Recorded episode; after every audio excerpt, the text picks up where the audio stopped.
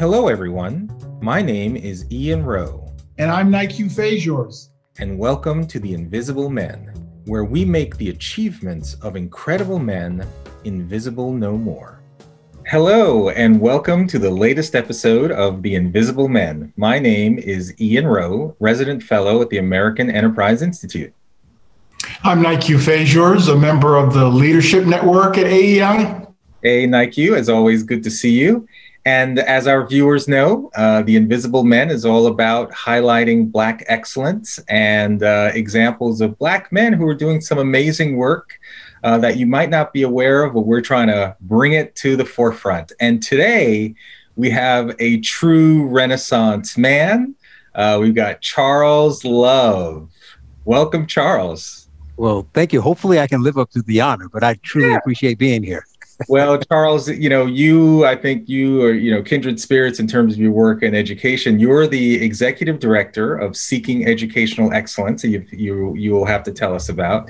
You're an author of an upcoming book uh, called Race Crazy. You've got a radio show, the Charles Love uh, Show. You've got a podcast uh, coming up that uh, Cut the Bull uh, that actually you're doing with Will Reilly, Dr. Will Reilly, who was a guest on, on The Invisible Men. So you have a lot going on that we want to talk to you about. But before you get into the Charles Love of today, the person who's been able to do all these amazing things, tell us a little bit of just about your backstory, any defining moments that helped chart your path to who you've actually become now. Well, I love talking about this as often as I can, actually. Uh, it's funny that that's your first question because I think that I have a very similar background to a lot of Black men growing up in America with some very interesting differences that were nuanced and I didn't notice when I was younger, but I started to notice as I got over. And I, and I look back and I realized that that's why I kind of reacted to them differently. And recently on the show, I had my brother on to talk about our childhood. And he was like, why? I'm like, it's pretty interesting and you don't get it.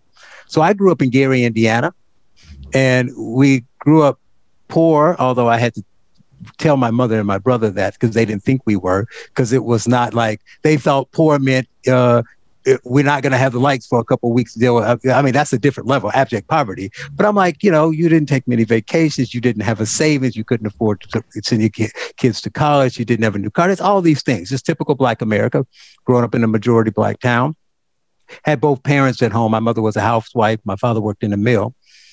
And um, so I had a tim- similar background to most people. The differences were, and what, what I found out later was interesting is so my mom grew up in Gary, segregated, and had never been outside of Gary.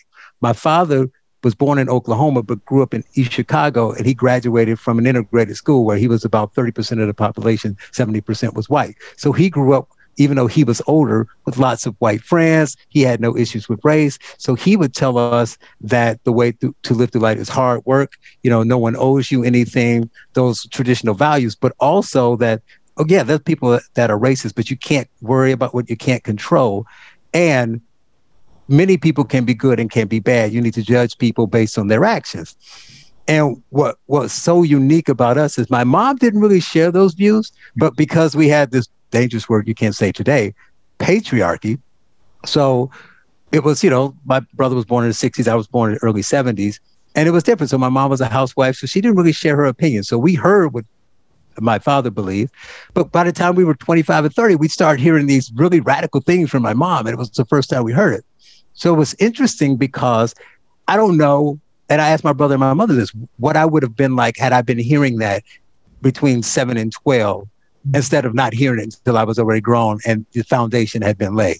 So that's why I have kind of a unique experience. So I lived through a lot of the experience, you know, being in Gary uh, as a young adult when it was considered the murder capital of the country and um, so seeing those same things, like, you know, a lot of people, they look at, especially black conservatives and say, you don't have these experiences. You didn't live in these neighborhoods. I didn't leave Gary until I was 38 years old. So I was there pretty much my whole life. And then when I moved to Chicago, for the first six years I was there, I was in an all black neighborhood.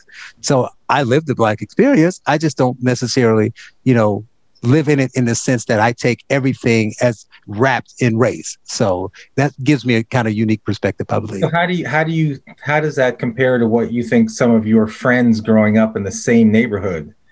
Well, when I first noticed the difference, I don't know if it was that so much. I think a lot of it was two things. I always say the two biggest difference between my friends, because when we were young, we ran and played together. We had a lot of similar um, views and things of that nature. And it was the early 70s, so a lot of my friends still had their fathers at home. So the ones who grew up with just their mothers, it wasn't like now where you were born into a single mother parent. It was a progression. So their father left or they got divorced or their father died. So by the time we were in junior high school or high school, then they were in a single parent household. And my parent, my father was older, so he retired when I was in the sixth grade. And My mom was a housewife, so they were both like literally in the house for the last six years I was in school. The other difference is my uh, paternal grandparents we would visit in the summer, and they lived in a north uh, a small town in northern Texas. And it was a really small rural area with very few black people. So every summer I saw white people. My father had this this idea about people in general. And by the time I started high school, everybody was just different. Everybody was militant. Everybody was like, the white man is this. And I just hadn't lived that experience and hadn't seen that, even though we lived, you know, four, four houses down. But they never got out and I did. I mean, it, even if though it was just to go visit or to get some other experiences, they just never left Gary. So if that's all you see, then you have a very small scope of what the world is like. Interesting, interesting. And so your so your and so so fast forward then. So how did you then take this mindset into your academic experience and what you have now started to build or how you Well, I, I kind of came to that even differently. So I was your typical person. I'm worried about you know, raising a family or, you know, paying bills. I'm not really paying attention to what's going on in politics or the greater culture. But I started to hear some things that just simply didn't make sense. And it really, the catalyst was Obama's election, but not in a way for most people. When he was elected, I was surprised. I was more like, I mean, it was, it was exciting in the sense that, wow, we, we knew this could happen at some point, but we didn't think it would happen now. But I looked at it like him being a Chicago guy. I worked in Chicago, even though I lived in Northwest Indiana. It's like it didn't seem like he had that much experience, but we'll see what happens.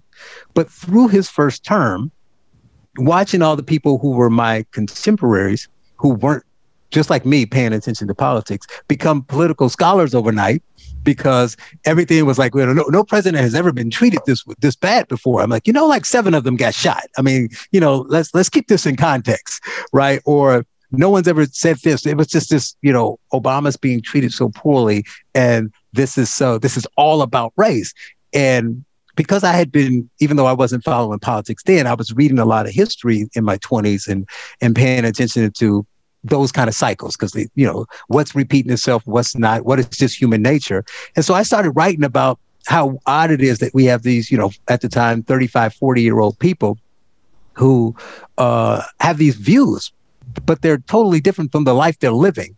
And so that's what I talk about. You know, I was talking about Woodson. Uh, he was on the show last week, and we were talking about, you know, the black community and how we approach the problem. So he was talking about the victim mentality. And I, I don't personally don't like to use the victim mentality, even though it fits for some, because I'm sure you too, being successful black men, have some people in your circle who are like this. And these are the people that I think hurt the black pe- black uh, community the most, even though it's not intentional. They are successful black people. They went to, to, to the uh, best schools. They have great jobs. They live in a wonderful life. They have summer homes. They do all that. But they'll say stuff like, man, it's hard out here for black people. Black people are being this. The, the police are hunting us down. They're saying that, um, you know, there are no opportunities, but they're living so well. So you have to ask, I get why a poor person would think that, but why does this person think that? They don't have a victim mentality, right? They're living a wonderful life. They go to Martha's Vineyard every year. They believe that because of the power and the impact of the narrative that's being spun. You hear it enough times in the media, or you watch enough movies that keep telling you this is the case, then at some point, even though your life doesn't reflect that, you start to to mimic it. So I say to my friends, so they'll, they'll give me this stuff, and I'll say, well, when's the last time you were followed around a store profile?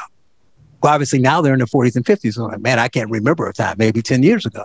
So, but you speak as if you're feeling this this weight on your shoulders every day. Like it's hard to live your life. And they don't even realize they're doing it. They just laugh. It's like, I didn't even realize that. You know, they they they worry about police shootings, but not the shootings in their neighborhood. And you'll say, how many shootings were in your neighborhood last week? You know, 86. Well, there is this phenomenon that people uh, refer to called survivor's guilt, right? That if mm-hmm. you're a black person right. who's done well academically, financially, you have a strong family, you, you live well, you're able to vacation, you you have lots of privilege, far superior to many whites in the country. And as a result, but when you see a George Floyd, there's this connection that you almost have to, you feel that you have to um, say that you're privy, you know, you're you're subject to these same same um, atrocities. So yes. I mean that that seems to be for a lot of, or at least for some, successful Black people, it's a necessary part of their identity to preserve that element of victimhood.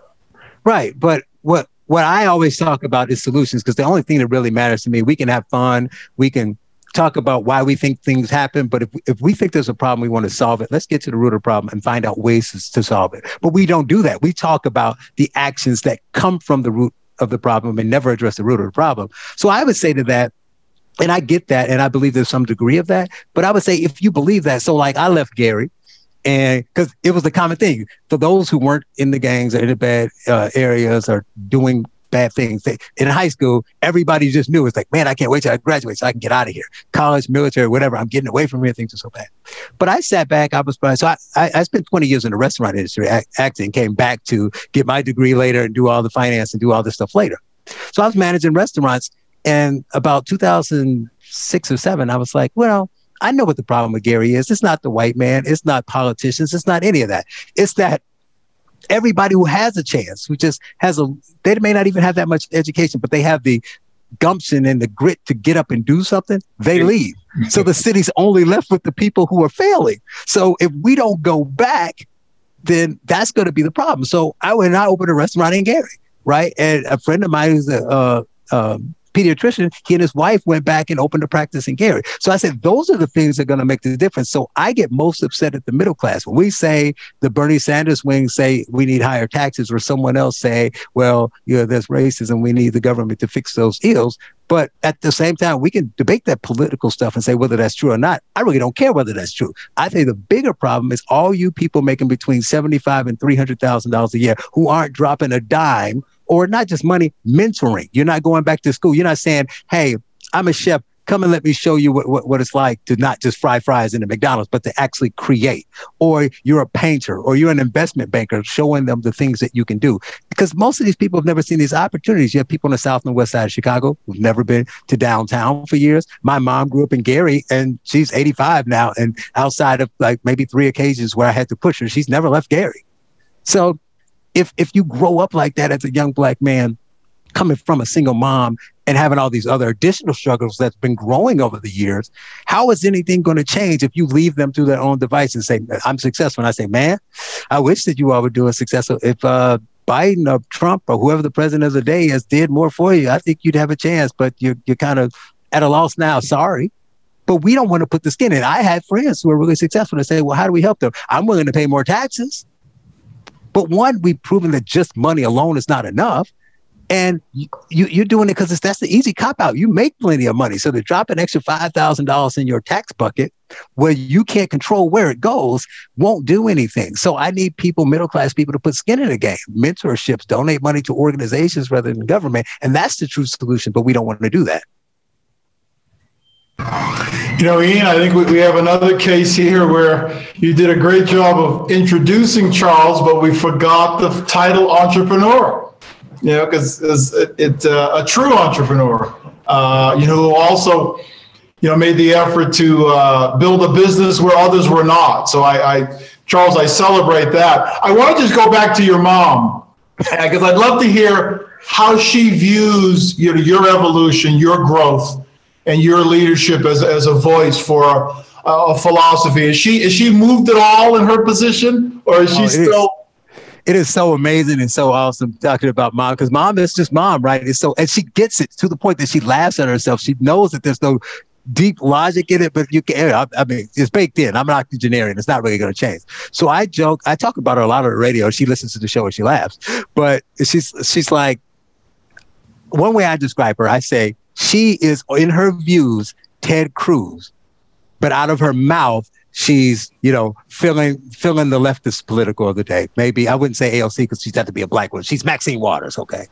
So she'll say stuff to me, but when you say politics, she's so ingrained in Democrat policy. So like Republicans are evil, evil racist white people. Right? But I so I don't talk talk party though. So I just say, what do you think about gay marriage, income taxes? What's the most that you should be taxed? All that kind of stuff. Then she sounds like a conservative. How are you going to take half of somebody's money? I don't care how much. I'm not worried about what somebody else make, makes. You shouldn't take half of somebody's money. The, the funniest one I used the most because it made me laugh. She called me in a rant, in a tizzy over uh, mail-in voting. Like it was crazy. Who is the genius that thought up of this? It's bad. Both sides cheap cheat. There's no way people should be in mail-in voting. I'm 80 years old. If I can go stand in line, they can stand in line. I'm totally 100% against mail-in voting. And I said, "You sure about that?" Because I know which side's pushing it. Even if it depends, I don't care who's pushing. It. I don't. I don't care who's pushing it. Nobody's moving me. Three days later, Michelle Obama does, does a PSA. So I called her. I said, uh, "So you know, remember we were talking about mail-in voting the other day, and you know, Michelle Obama just did a PSA. I want to know what you think." She's like, "Well, I guess if Michelle says it's good, maybe it's not that bad." So that's mom. So she loves what I do. She's like, your show is really good. That person was really interesting, but still, it'll be Republicans are bad. Democrats are doing these great things. I talked to her last night about because my show airs on Sunday, and usually she calls me out. I'll talk to her after the show, but I was in DC, so I called her. She's like, oh yeah, it was really good, and we did kind of like a promo of the podcast. And she said it was good, but you had a guy on talking about policing and not wanting. It sounded like he was against defunding the police, and I said, yeah, he was. She's like, um. But I just want to know, Charles, where do these cops get this money from? And I said, what money? She said, the police officers, they're bailing like the guy in the white guy with the assault rifle. I said, Rittenhouse. Yeah, in Kenosha. She said, why are the cops bailing him out? Um, excuse me? She's like, yeah, I heard that the police were bailing him out. I said, people probably raise a go did a GoFundMe to raise money. But if the judge sets bail, you can go bail, bail somebody else you want. Anybody can go. What does that have to do with anything? Well, I just think the cops are just you know spreading money around and they're doing this and they're using your tax dollars to bail these white people out. I'm like, what? Stop listening to whatever it is you're listening to besides my show. But yeah, so it's funny. It's like she gets it on some fronts, but she's never going to change. Right. I think you've just represented probably the relationship between a lot of sons and their moms in terms of that dialogue. That's fascinating in terms of the inner voice and the and the, the vocalized voice, for lack of a better better phrase. Well, uh, Charles, we'd love to move the conversation to what we call our speed round, where I'm going to present to you uh, uh, two opposing views two opposing philosophies or two individuals and, and ask you to pick one and tell us why.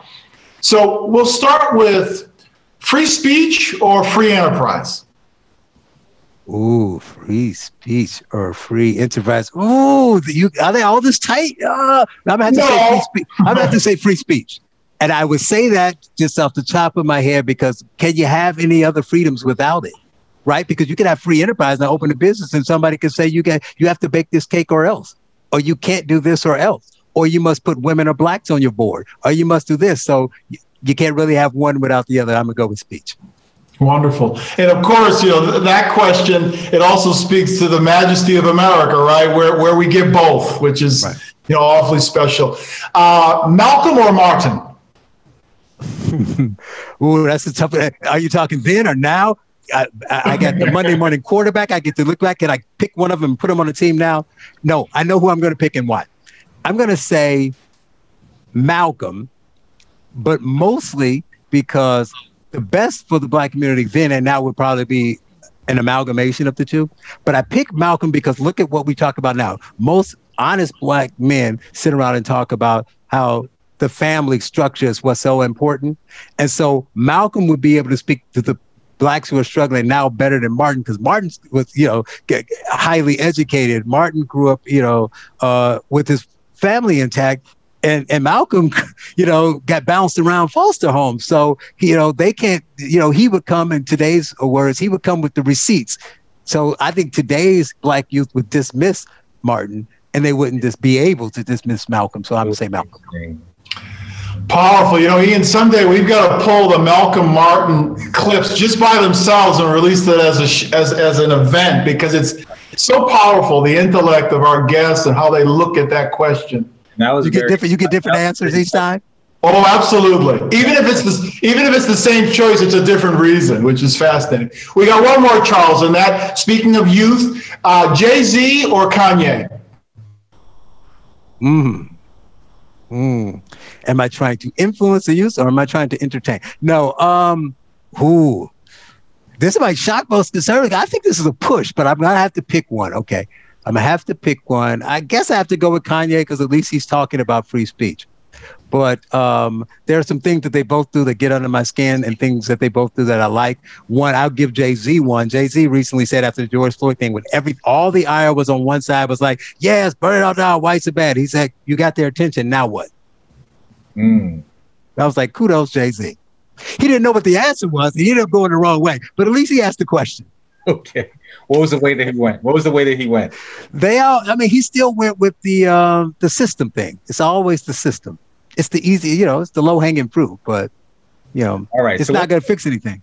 Okay. All right. Well, there you go. All right. So let's talk about the ants, the the alternative to the system, seeking educational excellence. What what is that organization all about? Well, SEE was started what quite simply four, four years ago. I want to say three or four years ago. Uh, Kevin Jackson, former uh, Fox News contributor, started it. So I came on right after that. And he, he just wanted to say, hey, let's focus on STEM. We want to solve some problems. Let's focus on STEM and not all the social justice stuff. A simple thing anybody can get on board with, even if you disagree with the second half of social justice thing. You like STEM, STEM strong. But then the 1619 project came out and that flood came in and we started to push this stuff in, in, in the schools. And it became so difficult because there's so many you know, holes in the dam that you're trying to stop. So it became what's the best approach to push the original plan. So I go to people, and as you can tell, I speak rather frankly. I speak in a way that everybody can just understand. It's simple. Just cut through the noise. We cut the bull. So what I say to people is like, think of all the black people you know that are engineers, doctors, lawyers, PhDs, and all that kind of stuff. How many of them are unemployed? And I've been asking this question for two years. Was, with a rare exception, everyone says none. So I said, so we know that's the case. Why we focus so much on racism, which we all agree exists, when we can solve a lot of it. It's just the cops also aren't shooting doctors and engineers and CPAs. Shouldn't we just make more doctors, engineers, and CPAs? Won't that fix at least 70% of the problem right off the bat? And we do that by focusing on STEM. And I think that we're failing the kids, and the education should be this, the um, the hill we're all willing to die on. Ian and I spoke briefly a few weeks ago. I don't know if he remembers.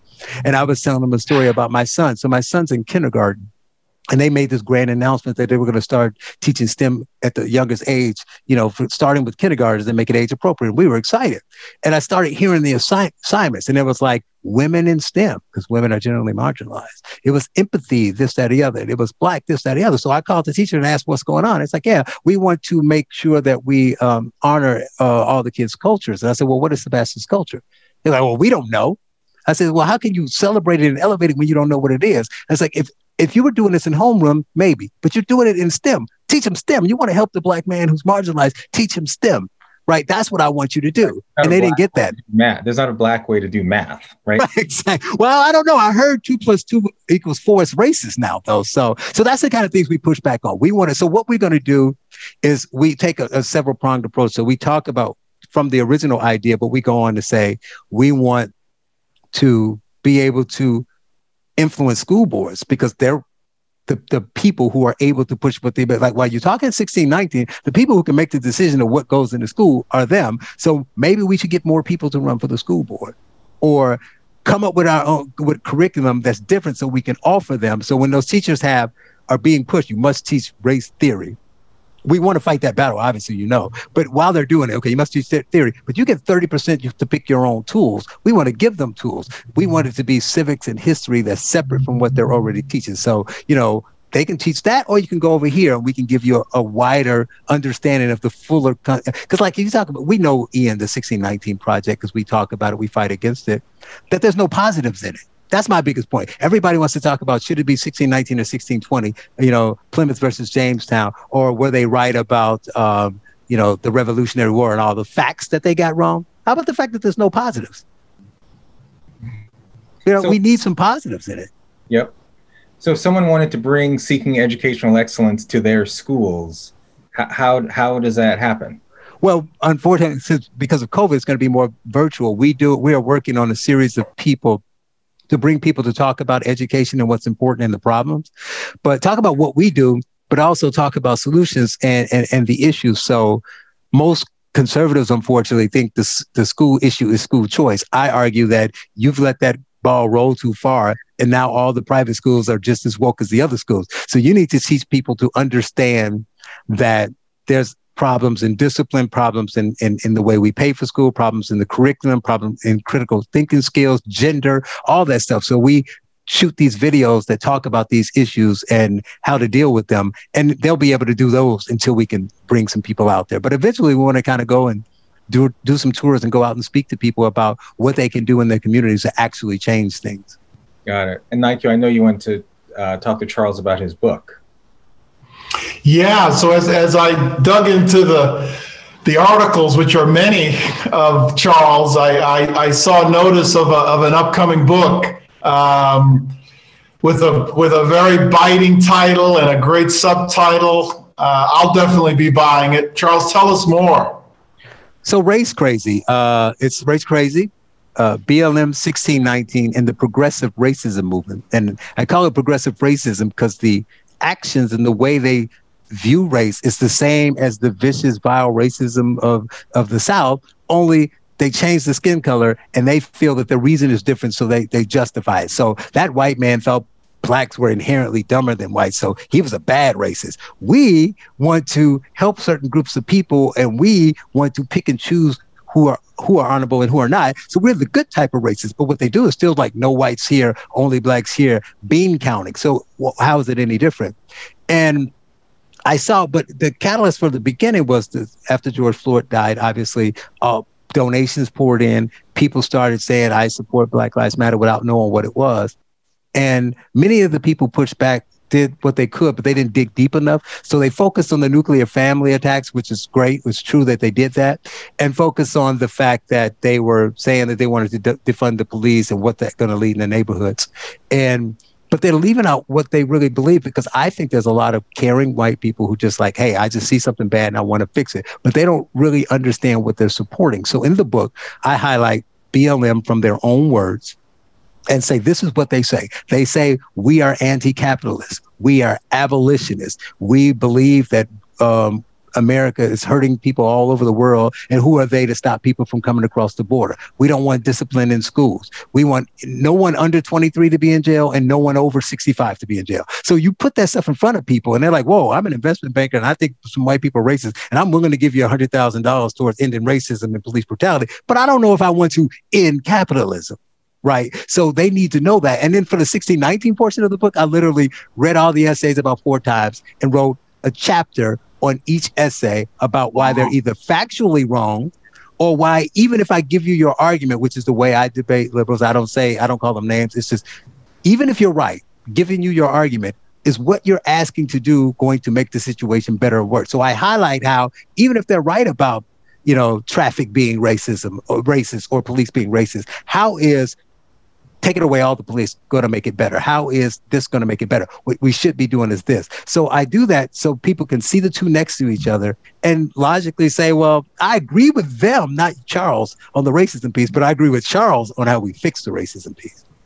So very interesting approach. That's wonderful. When's it coming out? September 28th, but it is available for pre-order now. And the, I, I found out that there are no rules saying that you can't buy five copies. Here, I thought you only had to buy one, but no, I you can buy as many as you want. They said. the beauty of very good. So, what? But but but Charles, why do these? You know, it, it seems so logical. You come out with these alternatives. You know, we we shouldn't end capitalism, but Black Lives Matter raised what looks to be more than a hundred million dollars, right? So, why do these ideas seem to persist?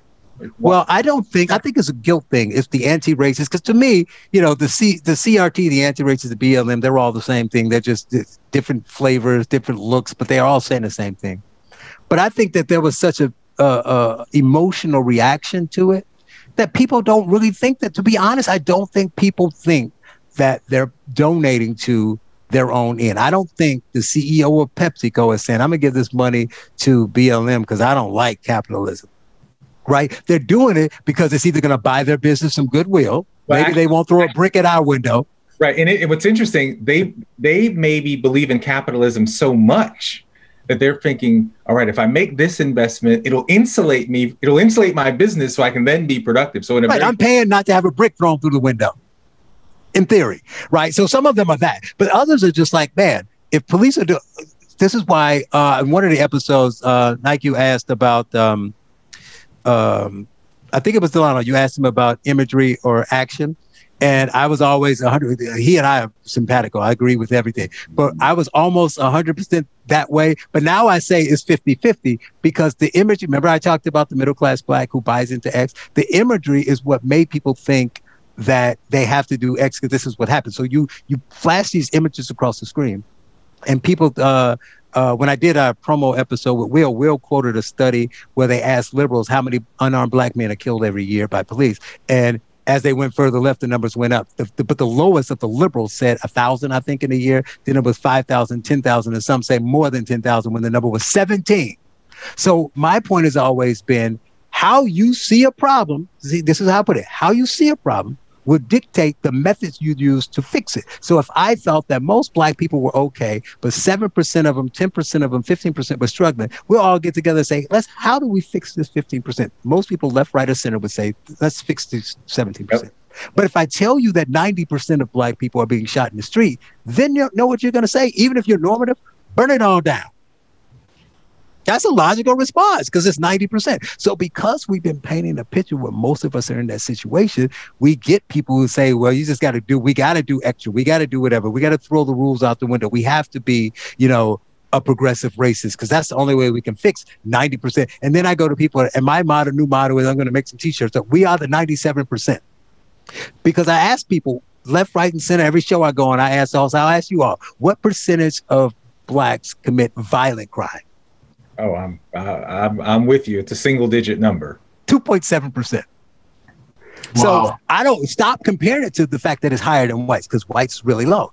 The uh, bottom I, line is that so that means that 97% of us have never committed a violent crime, but we want to tear down the system to help the 2.7%. And I'm only talking violent crime. So we're going to tear down the system to help. In many cases, I'm not supposed to say this, but that I can say this on Cut the Bull because we're honest. Horrible people people who have robbed, raped, beaten. Those are the people we're protecting. Why? Why can't we be like we were before? Racism is wrong. Uh, police brutality is wrong fix those things. But I'm not going to sit here and defend a guy who's beating people up and shooting at people. But now you look at the high profile shootings, most of them, easily 90% of them, were horrible human beings. And we have to build statues for. I'm supposed to uh, bow at the altar of George Floyd now and act like he didn't do the things he was doing before then. Does that mean I wanted him shot? No, but I'm not going to bow at his statue. I'm not going to George Floyd Park, a Laquan McDaniel who's a menace. I'm not going to his park. No, it's. I mean, we they, we have to just use some common sense. Oh man! All right. Well, well, Charles. So talk to us about Daryl, 16 year old Daryl, mm-hmm. who's living in the world that you're describing. Yep. Who Daryl might be in school, in his neighborhood. He's hearing all this stuff. Yep. That you know, the whole world is against him. How do we have Daryl not succumb to this belief that, you know, what's the point? Because everyone is against me. It's getting harder every day. I think that I, I, I don't know what the full answer is now. My answer changes every three months with new craziness. I think now I would have to say I want to, if I could put nothing else in you, I would talk to you about critical thinking skills and believing in yourself and your common sense. You can understand what you see before you. What color is this? What does this look like? Which one of these look better? Um, if I tell you, if you know you like oranges better than grapes, if I keep telling you grape is the fruit of the day, you shouldn't just change your mind. So in that vein, when these upper middle class blacks come to you and tell you your life is, is, is, is destined for failure because it's hard out here for a pimp you have to ask yourself, but you drive a 2019 BMW. I've seen your house. So you have to say to yourself, because they're unfortunately, they're not going to tell you this. You got to say, I don't think your life is really that bad. So change the conversation. It's like, okay, just nod when they say that. Say, well, how do I do what you've done? So they don't go there and do it like they should. Ask the questions. When you see a successful black man or woman, ask them how they got there. Ask them what can they do? Just agree with them. Just ignore the part on races because you live it. You see what happens in poor communities. I would say, ask them what. So, what do you suggest I do if I want to be an engineer or doctor? If I want to live a different life? If I want to travel to Paris? What do I do? Because mm-hmm. at that point, you take the politics off the table, and they're not going to give you a political answer. There, I hope. Right. So that's what I would guess. I would I would try to push them in a way of analyzing what's around them and understanding that things aren't black and white and aren't as simple as they think, and they have to ask questions. Yeah, and maybe preach what they have practiced in their own lives to be. I wish. Right. We would be so much better if they did that. Yes. All right. Well, Mr. Charles Love, thank you very much for being our guest on The Invisible Men. Uh, for any of our listeners who want to see past episodes, you can go to www.invisible.men. And this is uh, Ian Rowe. And like you, Fajors, Charles, I just want to say I'm, I'm just, in one sentence, really happy that your voice is present and you're an important, very important part of the conversation. So thank you for your work. I truly appreciate it. Ian, always a pleasure. Give me a call. call you out on air. Yeah, all right, exactly. But I love it. You would all right. We're gonna we're gonna connect. I love it's all good. It's all good. Charles, thanks for your work, man. It's very powerful. I appreciate you. It's great. Thank you. Thanks for having me. Yep. Thank you for watching another episode of The Invisible Men. You can find other episodes at the AEI podcast channel on YouTube or the website invisible.men or wherever you listen to your favorite podcasts.